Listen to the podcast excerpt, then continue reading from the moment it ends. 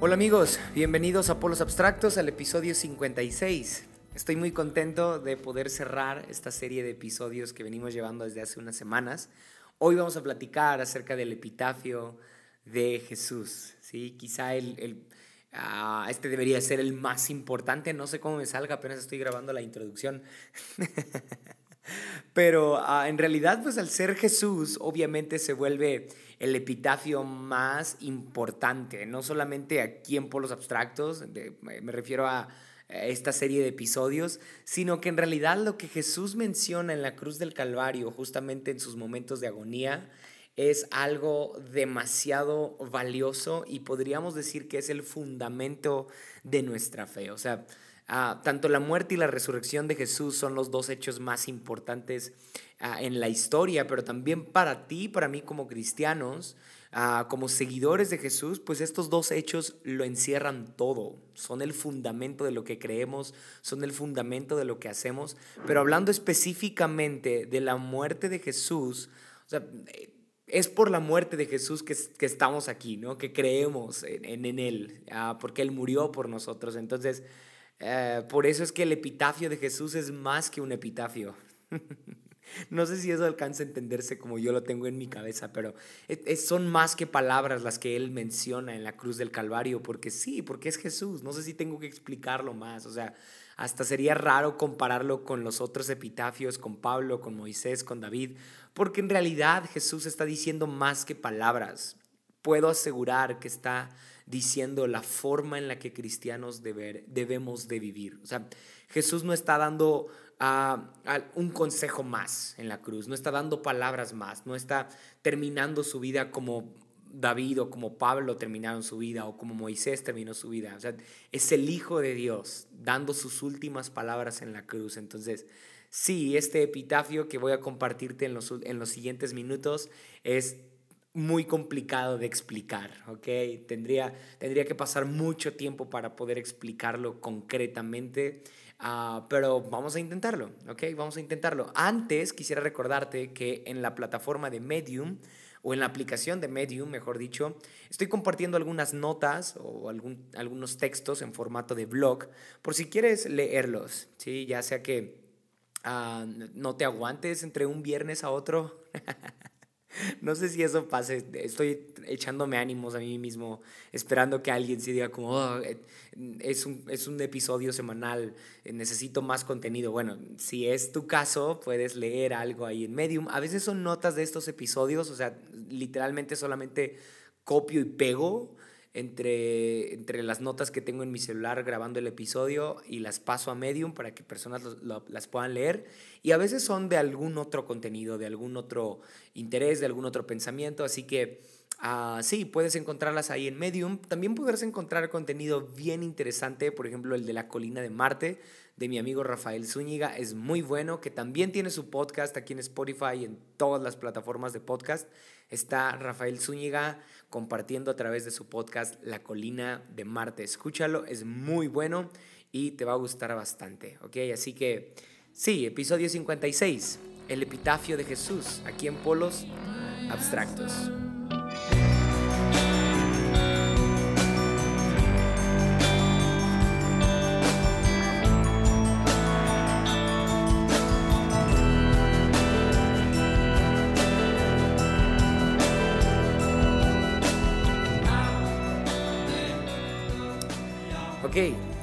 De poder compartir con ustedes algunos pensamientos que tengo acerca del el epitafio de Jesús.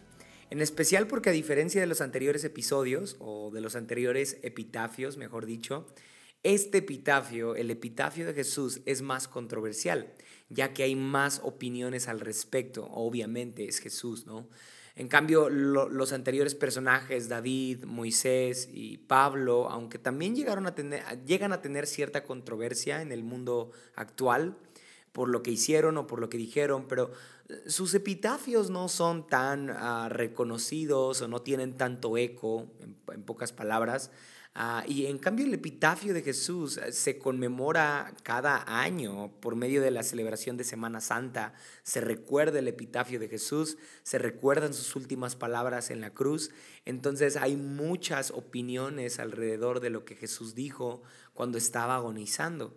Así que encontré un montón de información, un montón de puntos de vista y poder definir cuál es el que, mm, no solamente el que más me gustaba, sino el que, el que más apunta a mi fe o el que más apunta a Jesús, mejor dicho, el que más me acerca a Él, el que más hace incrementar mi fe, fue complicado. Ah, entonces, sí, hoy quiero compartirte eso, así que vamos a iniciar leyendo Gálatas. Gálatas capítulo 2, versículo 20. Quise aterrizarlo en esta idea para que el epitafio de Jesús se volviera práctico en tu vida y en la mía, ¿ok? Así que sí, por eso estamos iniciando con Gálatas, por si alguien anda pensando como, hey, no tiene nada que ver Gálatas, ya Jesús no estaba en este tiempo en el que es escrito el libro de Gálatas, ¿verdad? Pero eh, tiene mucho que ver, créeme.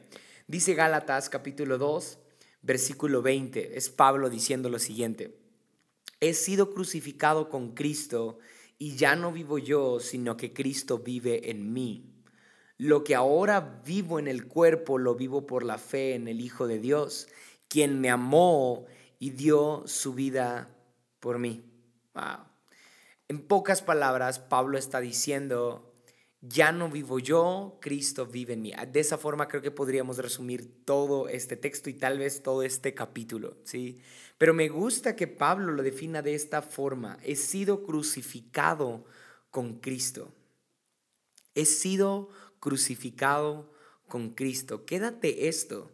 Si Pablo dice que tú y yo debemos de estar crucificados con Él, entonces, de alguna u otra forma, el epitafio de Jesús, las palabras que Él menciona en la cruz del Calvario, justamente antes de dar su último aliento, ¿sí? justamente en su última exhalación, Jesús menciona siete palabras. Seguramente mencionó más, pero la Biblia registra siete, ¿ok? Siete palabras que Jesús dijo o siete expresiones, ¿no? que él mencionó estando en la cruz del Calvario. Y si Pablo dice que, estamos crucificados con Cristo, entonces tal vez también estas palabras deberían de estar presentes en nuestra boca. Porque si Jesús crucificado mencionó estas siete expresiones, entonces estas probablemente deberían de ser nuestras expresiones cotidianas. ¿Sí? El epitafio de Jesús debería de ser el diario vivir del cristiano ya que a diario estamos siendo crucificados con Él. No, no, me refiero a un sentido literal, me refiero a que eh, todos los días estamos renunciando a algo, todos los días estamos luchando con algo, peleando con algo o esforzándonos tal vez por disciplinarnos, por acercarnos más a Él, tal vez todos los días estamos crucificando nuestra ignorancia, nuestra apatía, nuestra flojera y estamos procurando parecernos más a Jesús. Entonces todos los días estamos crucificados con Jesús. En el epitafio de Él se esconde la verdadera vida cristiana entonces, porque fue su muerte la, garantía de nuestra vida. Sí, el epitafio de Jesús lleva tiempo estudiándose y enseñándose. Se le conoce como las siete palabras. Frecuentemente se utiliza en Semana Santa, pero repito, debería de ser recordado constantemente, pues el epitafio de Jesús ilustra mejor cómo debería de ser nuestra vida cristiana y nuestra fe en el Hijo de Dios.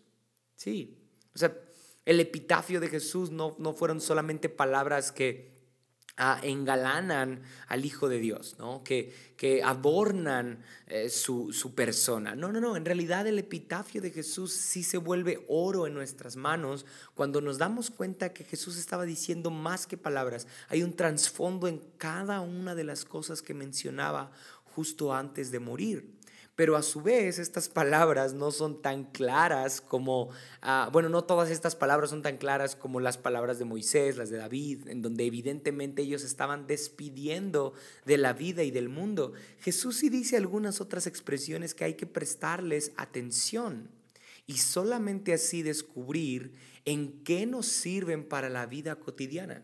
Sí, así que vamos a iniciar con Lucas 23, 34, en donde Jesús dice, Padre, perdónalos porque no saben lo que hacen.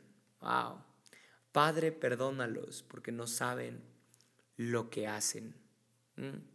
La oración que Jesús menciona aquí para, para los que eran culpables de su muerte, podríamos decir que Jesús le estaba dirigiendo a, los que estaba viendo, ¿no? A, todos los que estaban eh, juzgándolo, a los, a que lo estaban humillando, a incluso los soldados que se estaban repartiendo su manto, su ropa, quizá hacia, hacia ellos va dirigida esta expresión, pero obviamente para ti para mí, los que creemos en Jesús, los que sabemos que era más que un hombre en la tierra, era, el Hijo de Dios encarnado, era Dios encarnado, mejor dicho. entonces nos damos cuenta que esta expresión en realidad va dirigida a la humanidad entera. Dios pidiendo perdón por ti y por mí. ¿Sí? Mm, Padre, perdónalos porque no saben lo que hacen.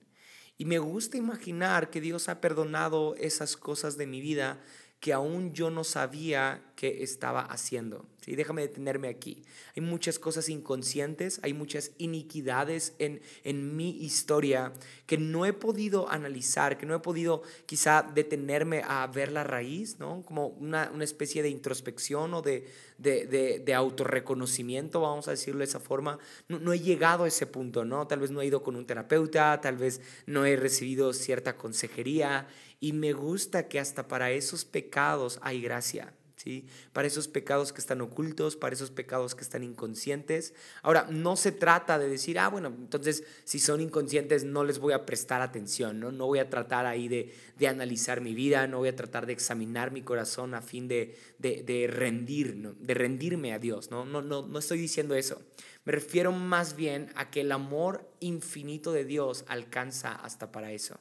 O sea, el amor inmenso de Dios es tan vasto que incluso para los pecados que desconozco de mí hay gracia. ¿sí? Oh, Señor, perdóname porque no sé lo que hago. ¿sí?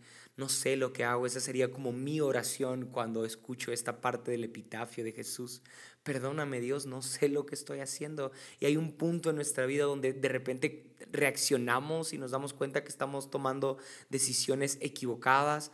Y esta oración en mis labios, en mi boca, debería de ser más frecuente. Señor, perdóname, no sé lo que hago, no, no tengo el control de mi vida, evidentemente. O mejor dicho, no sé cómo dirigir mi vida. No sé cómo dirigir a mi familia como tú lo harías, no sé cómo dirigir a mis hijos como tú lo harías, no sé cómo amar a mi esposa como tú la amas, perdóname. ¿sí? No sé cómo hablarle a las personas como tú les hablarías, no amo como tú amas, no soy como tú eres, perdóname porque no sé lo que hago. Sí, entonces el epitafio de Jesús empieza extendiendo perdón. La segunda expresión del epitafio de Jesús es muy interesante y aquí me voy a tener, voy a hacer paréntesis para que... Ah, para recomendarte esta nota que puse en, en Medium, ¿sí? La encuentras como amoroso es más que omnipotente. No, no sé cómo se, cómo se dice este símbolo que, eh, que significa que una cosa es mayor que otra, pero la encuentras en, en, Medium, en, en, la aplicación de Medium, solamente buscas mi perfil y ahí aparecerán mis notas y ahí encuentras este, este blog de amoroso es más que omnipotente. Y ahí hablo mejor de esta segunda expresión. ¿sí? ¿Estás listo? Lucas 23, 43. Jesús le dice a uno, a uno de los ladrones que está a un lado de él, que también está siendo crucificado, le dice lo siguiente, en verdad te digo, hoy estarás conmigo en el paraíso. Esta fue la segunda expresión de Jesús cuando estaba en la cruz, ya a unos minutos, a unas horas de morir. Le dice a uno de los ladrones que estaba a su lado, en verdad te digo, hoy estarás conmigo en el paraíso. La historia detrás de esta expresión es muy interesante porque uno de los ladrones, el que está, bueno, hay un, hay un evangelio que es apócrifo, es el evangelio de Nicodemo. Apócrifo me refiero, por si alguien no lo sabe, a es un evangelio no autorizado o no ah, respaldado, entonces es hasta cierto punto falso o no está 100% verificado por la fe cristiana, así que tiene algunas cosas que coinciden con quién era Jesús, pero eh, tal vez fueron escritos por personas que no, no profesaban la fe o algo así. Entonces, este, este tipo de evangelios se les conoce como apócrifos. Bueno, Nicodemo escribió un, un evangelio que se le reconoce como un evangelio apócrifo. Y ahí Nicodemo cuenta que eh, incluso él les pone nombres a estos dos ladrones que están al lado de Jesús. Jesús está, es como el, el, crucificado principal, ¿no? Es el delincuente principal. Y, pero al lado de él hay dos cruces más pequeñas probablemente y en estas están dos ladrones, ¿sí? En una de ellas está Dimas y en, otro, en otra cruz está Gemas. No sabemos sus nombres en realidad, pero repito, el Evangelio de Nicodemo sí menciona sus nombres.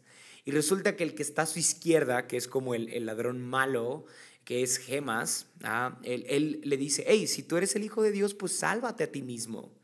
Y eh, Jesús no responde a nada. Y, esta, esta parte la puedes entender mejor en, el, blog que te acabo de mencionar hace un rato. No me quiero detener en esto, más bien quiero ah, hacerte ver que es Dimas, según Nicodemo, el que le dice, le dice al otro ladrón, ¿no? Le dice a Gemas, hey, nosotros somos delincuentes, pero este hombre no, no tiene un pecado. ¿sí? Nosotros sí nos merecemos la cruz, pero él no. Cuando Jesús escucha esto, le dice, en verdad te digo que hoy estarás conmigo en el paraíso. Le otorga salvación aún en medio de la muerte, aún en medio de una agonía terrible como lo es la cruz. Jesús le ofrece salvación a este ladrón arrepentido. ¿sí? Con esto se interpreta que le está asegurando redención, ¿sí? sin que para ello haya obstáculo en sus pecados anteriores. Entonces te decía hace un rato que la primera parte del epitafio de Jesús eh, es como una muestra de, de, redención por estos pecados que desconocemos. Pero en este caso, en la segunda palabra, en la segunda expresión que Jesús hace, vemos que Jesús redime a alguien que sí es consciente de sus pecados que sí está, que sí es realista con su condición y dice, hey, yo sí me merezco la cruz, pero este hombre no. Para estos pecados también hay gracia. Para este tipo de pecadores, vamos a decirlo así, también hay gracia. Y me encanta Jesús, que sigue extendiendo salvación aún en medio de la cruz. Ahora, si tú y yo volteamos a ver la cruz en momentos de crisis, en momentos de desesperación, en momentos de agonía, porque en realidad este hombre estaba sufriendo la misma agonía que Jesús, ¿estás de acuerdo? Sea, estaba siendo crucificado de la misma forma, quizá experimentando tal vez el mismo dolor físicamente que Jesús. ¿Sí? Y cómo, cómo alguien así reconoce que bueno, yo sí me merezco la cruz, pero este hombre no. Entonces, cada que tú y yo volteamos a ver la cruz, también pensamos en que esa cruz la merecíamos nosotros. ¿sí? Tú y yo merecíamos ese dolor, tú y yo merecíamos ese quebranto, pero no, Él tomó nuestro lugar. ¿sí? Así que ahí volvemos a obtener salvación, ahí volvemos a obtener gracia. Cuando miramos la cruz y, así como Pablo decimos, ok, yo, yo estoy crucificado juntamente con él. La diferencia es que yo lo merecía y él no. ¿sí? Así como Dimas. ¿ah? ah me, gusta, me gusta ponerle nombre, me gusta que Nicodemo nos haya dado, aunque sea esa, ese dato interesante. ¿no? no sé si sea así, pero eh, nos ayuda a identificar mejor a estos dos hombres. Ah, quiero continuar, ¿ok? Continúo. Juan capítulo 19, versículo 26 nos da la tercera expresión del epitafio de Jesús, que fue la siguiente. He aquí, perdón, hijo, he aquí tu madre, madre, he aquí tu hijo. Mm. Hijo, he aquí tu madre, madre, he aquí tu hijo. Resulta que Jesús, estando en la cruz, ve a su madre, a María, y ve a Juan, el cual era su discípulo amado. Entonces, esto lo escribe Juan. Juan dice que al mirarlos, Jesús le encargó a él a cuidar a su mamá. Y al mismo tiempo le dijo a su mamá, mamá, ahora aquí está tu hijo. y Como una forma de unirlos, como una forma de decirle a Juan que cuidara de su madre y como una forma de decirle a su mamá que ah, se, confiara en, la vida de Juan, ¿no? que confiara, uh, sí, que, que, que, estuviera segura en Juan, vaya. Entonces, ah, esta, esta expresión es, es complicada, podemos tomarla de la forma más literal, ¿no? Sin embargo, si nos vamos un poco más profundo, podríamos decir que Jesús al decir, he aquí tu madre y madre, he aquí tu hijo, está asegurando que hay una nueva familia. ¿Sí? Con la muerte de Jesús se crea una nueva familia. Y por eso les está diciendo, ok, ahora mamá, él es tu hijo y ahora hijo, ella es tu mamá. Entonces, mm, la cruz nos asegura la creación de una nueva familia. ¿Sí? Lo que antes, la misma Biblia dice que Jesús era el unigénito y después de la cruz Jesús se convirtió en el primogénito. Es decir, Él era el Hijo único, la familia era solamente Dios Padre, el Hijo y el Espíritu Santo. Ellos eran toda la familia, la Trinidad. ¿sí? Pero cuando Jesús muere y después resucita por ti por mí, entonces nos da la garantía de que Dios quiere hacer crecer la familia. Y ahora Jesús, en lugar de ser el único hijo de Dios, se vuelve el primero de todos los hijos de Dios, los cuales somos tú y yo. Entonces la cruz nos garantiza que hay una nueva familia. Y por ende, si hay una nueva familia, hay una nueva esperanza, porque ahora tú y yo somos adoptados. Entonces, hmm, muy interesante cómo Jesús eh, eh, exhala, ah, pero antes dice, hey, hay una nueva familia. Garantizo una nueva familia para el que cree en esta cruz, para el que quiere reconciliarse con, con Dios, hay una nueva oportunidad de pertenecer a esta familia. ¿sí? Y podríamos incluso aquí incluir ah, los últimos textos de Malaquías. ¿sí? Malaquías es el último eh, libro del Antiguo Testamento y también es el, es el libro con el cual ah, cierran, o mejor dicho, Dios deja de hablar. ¿sí? Es, es, el, es el último profeta Malaquías por el cual Dios habla y por eso es que las últimas palabras que Dios da a, la, da a la humanidad antes de que Cristo aparezca son por medio de Malaquías. Así que lo que dice Malaquías es como ah, lo, último que la gente escuchó de Dios. Y los últimos textos de Malaquías son los siguientes. Malaquías 4, versículo 5. Estoy por enviarles al profeta Elías antes de que llegue el día del Señor día grande y terrible. Versículo 6. Él hará que los padres se reconcilien con sus hijos y los hijos con sus padres. Y así no vendré a herir la tierra con destrucción total. Wow. O sea, lo que Malaquías está revelando de parte de Dios es cuando se reconcilien padres con hijos e hijos con padres, cuando el corazón de los padres vuelva al corazón de los hijos y el de los hijos a los padres. Ya sé, suena trabalenguas, pero tiene mucho sentido. Cuando esto suceda, dice Malaquías, yo voy a evitar, ¿sí? Voy a evitar, dijo Dios, destruir la tierra totalmente. O sea, si, si hay reconciliación entre padres e hijos, e hijos y padres, no va a haber destrucción para el mundo. ¡Wow! Entonces, cuando Jesús está en la cruz y está por morir, dice, hey, madre, aquí está tu hijo, hijo, aquí está tu madre. Está diciendo que haya reconciliación entre padres e hijos. Para evitar la destrucción del mundo, Jesús muere. ¿sí? Y por medio de la muerte de Jesús hay reconciliación entre padres e hijos. Y no, no, no, no forzosamente en algo literal, como de que te tienes que, que, reconciliarte con papá, con mamá, porque seguramente, ah, o bueno, quizá no tienes nada con ellos, ¿verdad? no tienes que reconciliarte con ellos, tal vez estás bien, sino que Jesús está procurando la reconciliación entre los seres humanos. Amar al prójimo, amar a las personas que nos rodean, amar a nuestro enemigo, reconciliarnos con quien estábamos peleados. E, y, y esto es lo que puede garantizar entonces que Jesús no va a destruir la tierra, que Dios no va a destruir la tierra. Si hay reconciliación por medio de Jesús, no hay destrucción para el mundo. ¿sí? Entonces, esto explica muy bien por qué hay tanta destrucción en este tiempo, por qué hay tanta maldad, por qué hay tanto, ah, mm, tanta muerte espiritual, tanta sequía espiritual. Bueno, porque hace falta volver a la cruz, hace falta volver a la reconciliación que Jesús dio por medio de su sacrificio. Hace falta volver a vivir en este epitafio de hijo, he aquí tu madre y madre, he aquí tu hijo, antes de que Dios destruya ah, la tierra. Antes de que Dios destruya nuestra familia, antes de que Dios destruya nuestros sueños, nuestros propósitos, antes de que Dios destruya nuestra persona, ah, hace falta reconciliarnos por medio de este epitafio. ¿sí? Interesante, ¿no? Dice Mateo 27:46, aquí entra la, la, cuarta expresión de Jesús en la cruz. Ah, Dios mío, Dios mío, ¿por qué me has abandonado?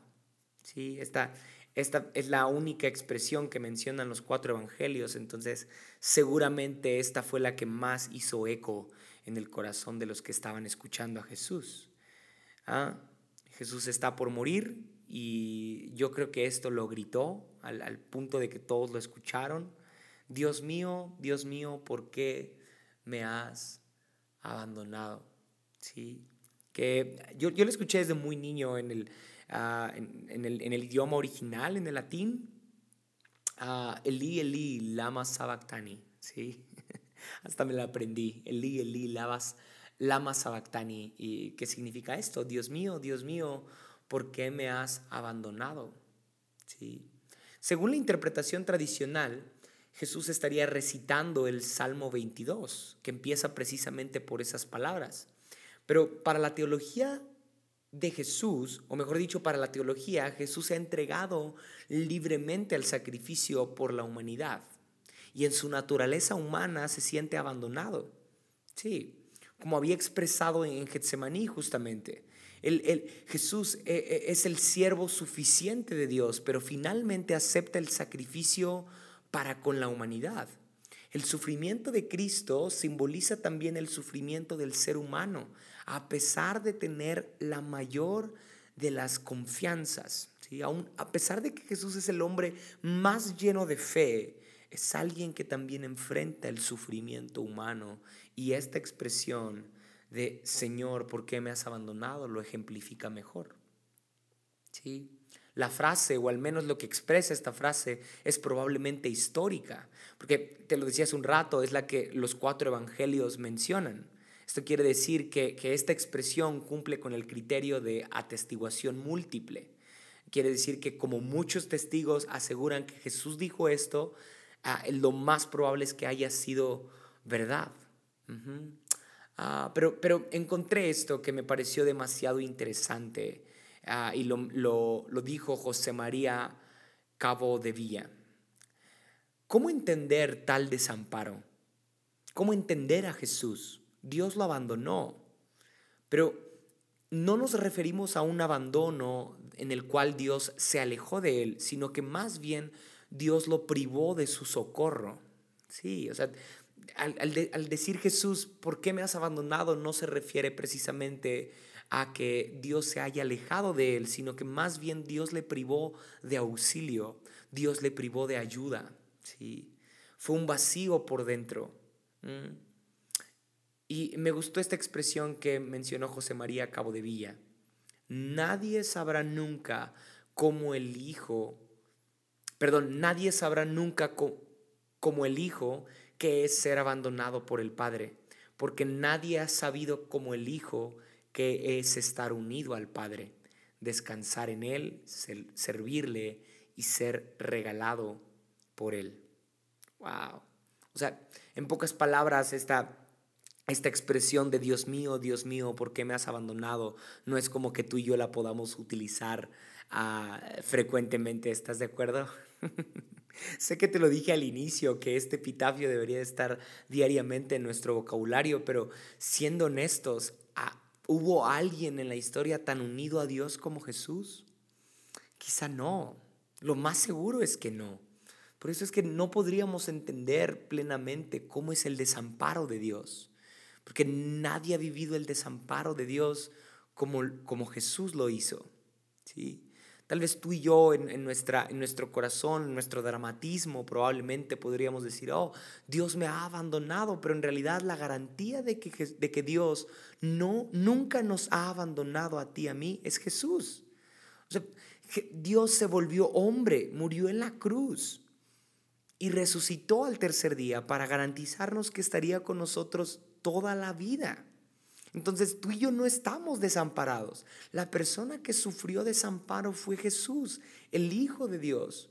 Por eso José María Cabo de Villa dice, nadie nunca sabrá qué es ser abandonado por el Padre como Jesús lo supo, porque nadie ha estado tan unido al Padre como Jesús lo estuvo. Sí. Así que ah, tal vez en algún momento sí llegamos a vivir situaciones de desamparo, pero Jesús las vivió. ¿Por qué tú y yo no? Sí, tal vez situaciones de desesperación, situaciones de caos, pero Jesús las vivió, el Hijo de Dios las vivió. En su epitafio él menciona, el Padre me ha desamparado. ¿Mm?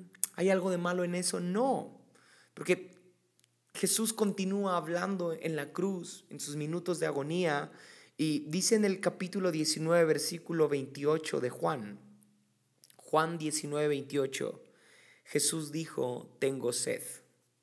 Sí, esta es la quinta expresión del epitafio de Jesús, tengo sed. Y en lugar de darle agua, le llevaron vinagre, le dieron vinagre para tomar. Pero el punto no es ese, el punto es lo que dijo Jesús, tengo sed. Me recuerda al epitafio, perdón, al episodio, al episodio número uno de este podcast, Besos, Pozos y Piedras. Ahí menciono que Jesús se acerca con una mujer samaritana y le dice, tengo sed. ¿Sí? Mm, tengo sed, dame de beber. Sí, y, Jesús aquí vuelve a, a, decir, tengo sed. Y recuerdas que en esa ocasión que Jesús conoció a la samaritana y, le pidió que le diera de beber, en realidad es Jesús mismo el que revela su intención por encontrar adoradores en espíritu y en verdad. Sí, cuando Jesús dice en la cruz tengo sed, entonces también está revelando que después de la cruz se iban a levantar verdaderos adoradores. Sí, tengo sed de adoración. Pero al mismo tiempo, este, esta idea de tengo sed nos dice que Jesús, ah, ah, déjame encuentro las notas, ah, aquí, aquí lo tengo, la sed espiritual de Cristo de consumir la redención para la salvación de todos. ¿sí? Jesús quería que ya se consumara este punto de la redención, que ya hubiera salvación para todos, estaba desesperado. Obviamente entra lo más lógico, ¿no? el, sentido ah, literal de que la sed fisiológica de Jesús era lo que él estaba expresando, pero eh, si lo vemos alegóricamente podríamos decir que, ah, o, mejor dicho, si lo unimos también con la parte en la que Jesús le dice a la samaritana que tiene sed, ah, entonces cada que tú y yo vemos la cruz y recordamos que Jesús tenía sed, en ese momento ah, adoramos, adoramos, porque el Padre estaba en busca de adoradores en espíritu y en verdad. Sí, el Padre estaba en busca de adoradores en espíritu y en verdad. ¿Estás escuchando eso? En busca. O sea, Dios busca adoradores en espíritu y en verdad. Dios está anhelando y es este mismo anhelo el que el Padre e, externa por medio de Jesús con la mujer samaritana. Este mismo anhelo es el anhelo que vemos en Jesús cuando dice, tengo sed, tengo sed, tengo sed, deseo, estoy en búsqueda de algo y es adoración. Así que mm, esto, esto me hace pensar que casi todo lo que hacemos en la iglesia, todo lo que hacemos domingo a domingo o incluso todo lo que hacemos en el día a día de, nuestra vida cristiana tiene que ver con el epitafio de Jesús. O sea, adoramos por, por la muerte de Jesús, amamos al prójimo por la muerte de Jesús, nos, reconciliamos con otros por la muerte de Jesús. ¿sí? Creemos aún en medio de un desierto, aún en medio de, de la sensación de desamparo, aún en medio de la desesperación, seguimos creyendo en Jesús. ¿Por qué? Porque Jesús lo dijo en su epitafio. Entonces, ah, ¿te das cuenta cómo el epitafio de Jesús tiene que ver con todo lo que hacemos y todo lo que creemos?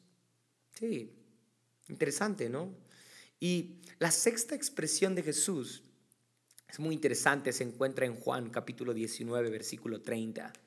Todo está consumado, dijo Jesús. Consumado es. ¿sí? Mm.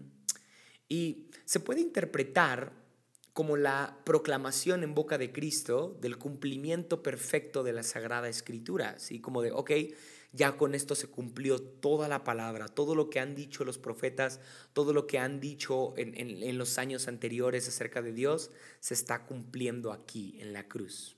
¿sí? Ah, pero más que una palabra de agonía, más que una palabra de final, porque así suena, ¿no? Aparentemente como consumado es, está terminado todo, ¿no? Pero en realidad creo que este consumado es anuncia más victoria, y anuncia más reinicio, anuncia más esperanza de lo que pudiera parecer. ¿sí? O sea, más que una palabra de agonía, creo que esta sexta palabra es victoria. Sí, victoria.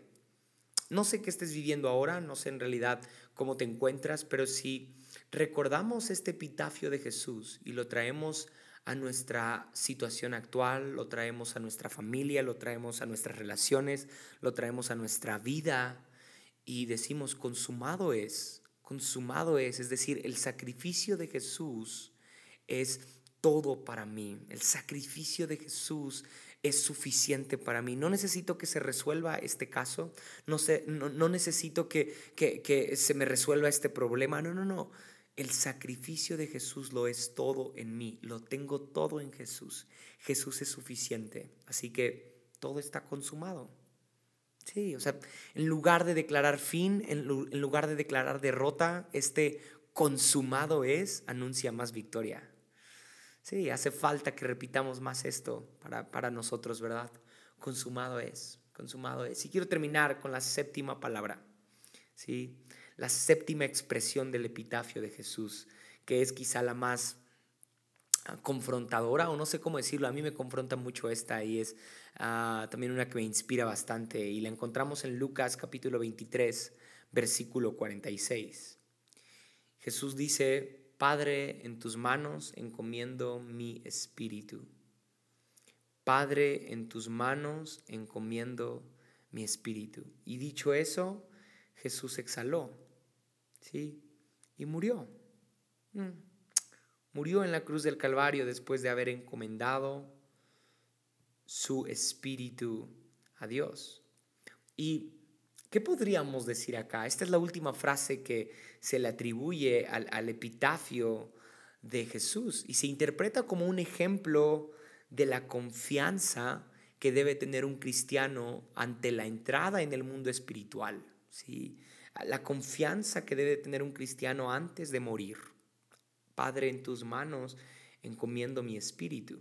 Pero si, si fuera así, porque es lo que más he escuchado, que, que, estas deben ser nuestras últimas palabras antes de morir, pero si fuera así, bueno, solamente la podríamos mencionar una vez en la vida, ¿estás de acuerdo? y, y, para saber si es, son nuestros últimos segundos de vida, bueno, sería complicado. Así que tal vez esto Jesús lo deja para que lo, lo mencionemos en cada momento de crisis, en cada momento de adversidad. Padre, en tus manos encomiendo mi espíritu. Y no solo eso, sino que también le demos espacio al Espíritu Santo a reinar en todas las áreas de nuestra vida, a darle completo control de lo que somos y de lo que hacemos a Jesús. Padre, en tus manos encomiendo todo lo que soy. ¿Sí?